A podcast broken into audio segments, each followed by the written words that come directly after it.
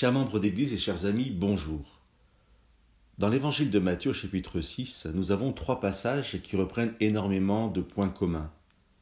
Jésus dira euh, pour ceux qui prient, pour ceux qui sont généreux et pour ceux qui pratiquent le jeûne, d'agir à chaque fois plus ou moins de la même manière. Jésus va demander aux personnes de faire euh, ces trois choses sans hypocrisie. Dans chaque passage, Jésus demande aux personnes d'agir en secret, sans que les autres ne sachent ce qu'elles font. Une autre caractéristique commune aux trois passages est la présence du Père. Ce n'est pas simplement Dieu, mais ce Père attentif qui prend soin de ses enfants. Et ce Père est à chaque fois en action. Il y a l'emploi des verbes voir et rendre à chaque fois. Dans l'expression ton Père qui voit dans le secret te le rendra. Ainsi, pour les trois passages, que ce soit l'acte de générosité, que ce soit la prière, que ce soit le jeûne, Jésus dira Fais-le dans le secret et ton Père qui te voit là dans le secret te le rendra. Bien entendu, ces trois passages nous interpellent sur la sincérité de nos différents actes. Il y a en fait trois types de relations possibles. La relation avec les autres, symbolisée ici par, par la générosité, la relation avec Dieu, symbolisée par la prière, et celle avec soi-même, symbolisée par le jeûne.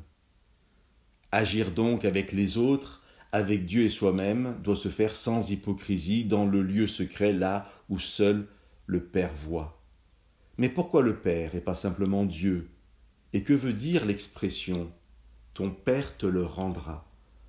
Ce verbe rendre est celui que Matthieu emploie tout au long de la parabole du serviteur impitoyable du chapitre 18 serviteur que le roi obligera en fin de compte à rembourser son énorme dette, au départ remise, parce que ce serviteur lui-même refusera ensuite d'être généreux avec un ami qui lui doit peu de choses.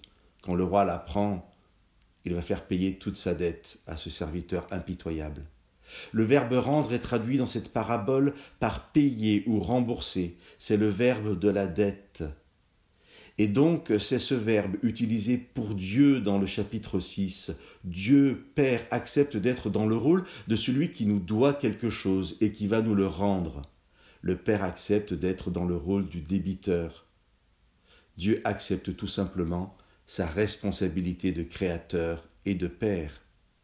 La seule condition pour qu'il puisse agir comme il le veut dans nos vies, c'est que nous ne soyons pas hypocrites, ni avec lui, ni avec les autres, ni avec nous-mêmes à cette condition, Dieu le Père s'engage à nous rendre ce qui manque à notre paix, à notre salut, à notre joie. En tant que Père, Dieu prend ses responsabilités face à ses enfants et il ne nous abandonne jamais.